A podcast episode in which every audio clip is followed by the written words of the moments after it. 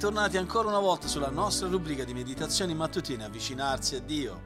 Anche oggi sono qui con voi da Firenze Gianluca Pollutri, pastore della Chiesa Biblica di Firenze e conduttore di questo podcast, con il quale ci domandiamo come possiamo avvicinarci a Dio?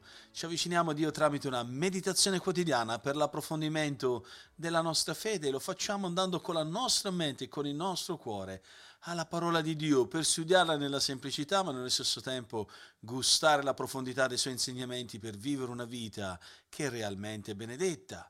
E oggi voglio vedere insieme a voi che cosa significa essere alla ricerca della verità. Il Salmo 119 è un salmo meraviglioso che esalta la parola di Dio. E voglio vedere il versetto 142 quando dice la tua legge è verità, oppure il versetto 151 e tutti i tuoi comandamenti sono verità, e il versetto 160 quando dice la somma della tua parola è verità. In altre parole, il salmista sta dicendo che la scrittura, la parola di Dio, è la fonte per eccellenza della verità divina, quella verità assoluta, immutabile, che non cambia e rimane sempre stabile, perché si fonda sul carattere di Dio. Vedete, mi stupisce come le persone possono dedicare così tanto tempo alla ricerca delle verità e ignorano così la scrittura. Eh, c'è una poesia di una poetessa americana che dice cerchiamo la verità nel mondo, selezioniamo il buono, il puro, il bello. Lo vediamo dalla lapide incisa e dalla pergamena scritta, da tutti i vecchi campi fioriti dell'anima e torniamo pressi dalla ricerca per scoprire che tutti i saggi hanno detto la stessa cosa.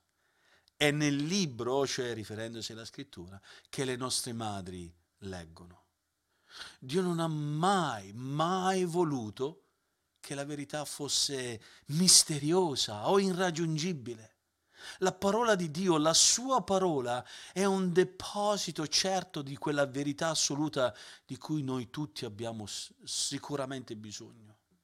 La parola di Dio contiene ogni principio di cui noi abbiamo bisogno per la nostra vita, per nutrire i nostri pensieri. Ma conoscere la verità inizia proprio con la conoscenza di Dio, che ne è l'autore. Infatti, prima Giovanni, capitolo 5, versetto 20, ci ricorda, come dice l'Apostolo Giovanni, sappiamo pure che il Figlio di Dio è venuto e ci ha dato intelligenza per conoscere colui che è il vero. E noi siamo in colui che è il vero, cioè nel suo Figlio Gesù Cristo. Egli, solo Gesù, è il vero Dio è colui che dà la vita eterna. E il salmista altresì al Salmo 111 versetti 7 e 8 ci ricorda e dice le opere delle tue mani sono verità e giustizia. Tutti i suoi precetti sono fermi, stabili in eterno, fatti con verità e rettitudine. Vedete carissimi, come cristiani noi siamo chiamati ad essere quelle persone che camminano nella verità. È così che Gesù ci descrisse quando pregò il Padre, santificali nella verità, la tua parola è verità, Giovanni 17, 17. Allo stesso modo, Giovanni rivolgendosi ai, ai suoi figli in fede, in 3 Giovanni versetto 4 dice, non ho gioia più grande di questa, sapere che i miei figli camminano nella verità. Al contrario, i non credenti cosa fanno? Cercano di sopprimere, di soffocare la verità. In che modo? Praticando l'ingiustizia. E in questo modo si rendono colpevoli e bersagli dell'ira di Dio, secondo Romani, capitolo 1, versetto 18. Carissimi, essere alla ricerca della verità significa aprire le pagine della scrittura, studiare la parola di Dio, leggerla e nutrire i nostri cuori con quelle verità che emergono dalla parola di Dio. Per quello ci sono delle applicazioni che voglio mettere davanti ai vostri occhi e di fronte al vostro cuore. Ed un'applicazione proprio diretta è questa, amare Dio Amare Dio, e quanti dicono di amare Dio, è uguale a dire amare la verità. E se diciamo di amare Dio e di amare la verità, allora siamo chiamati ad amare quella verità che è la parola di Dio. Eh, io spero e prego, questa è la mia preghiera applicativa per ciascuno di noi.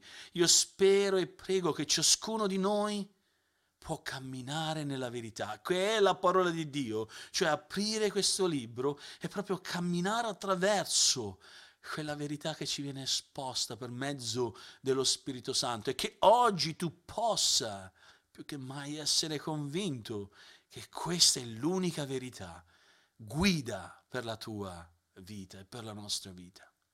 E alcuni suggerimenti per come pregare oggi. Ringrazia Dio per quel grande privilegio che ci ha dato di poterlo conoscere attraverso la sua parola e di poter così camminare in ubbidienza secondo la sua verità che è la Bibbia, che è la scrittura.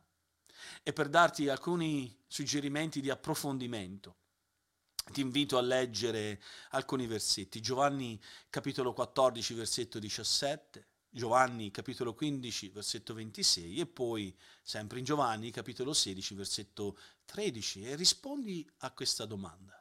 In che modo Gesù descrive lo Spirito Santo in questi versi? Oggi abbiamo visto che la scrittura è l'unica fonte per eccellenza di quella verità divina assoluta che può trasformare, cambiare e guidare le nostre vite che possa essere questo per te e che Dio ti benedica in questo anche oggi.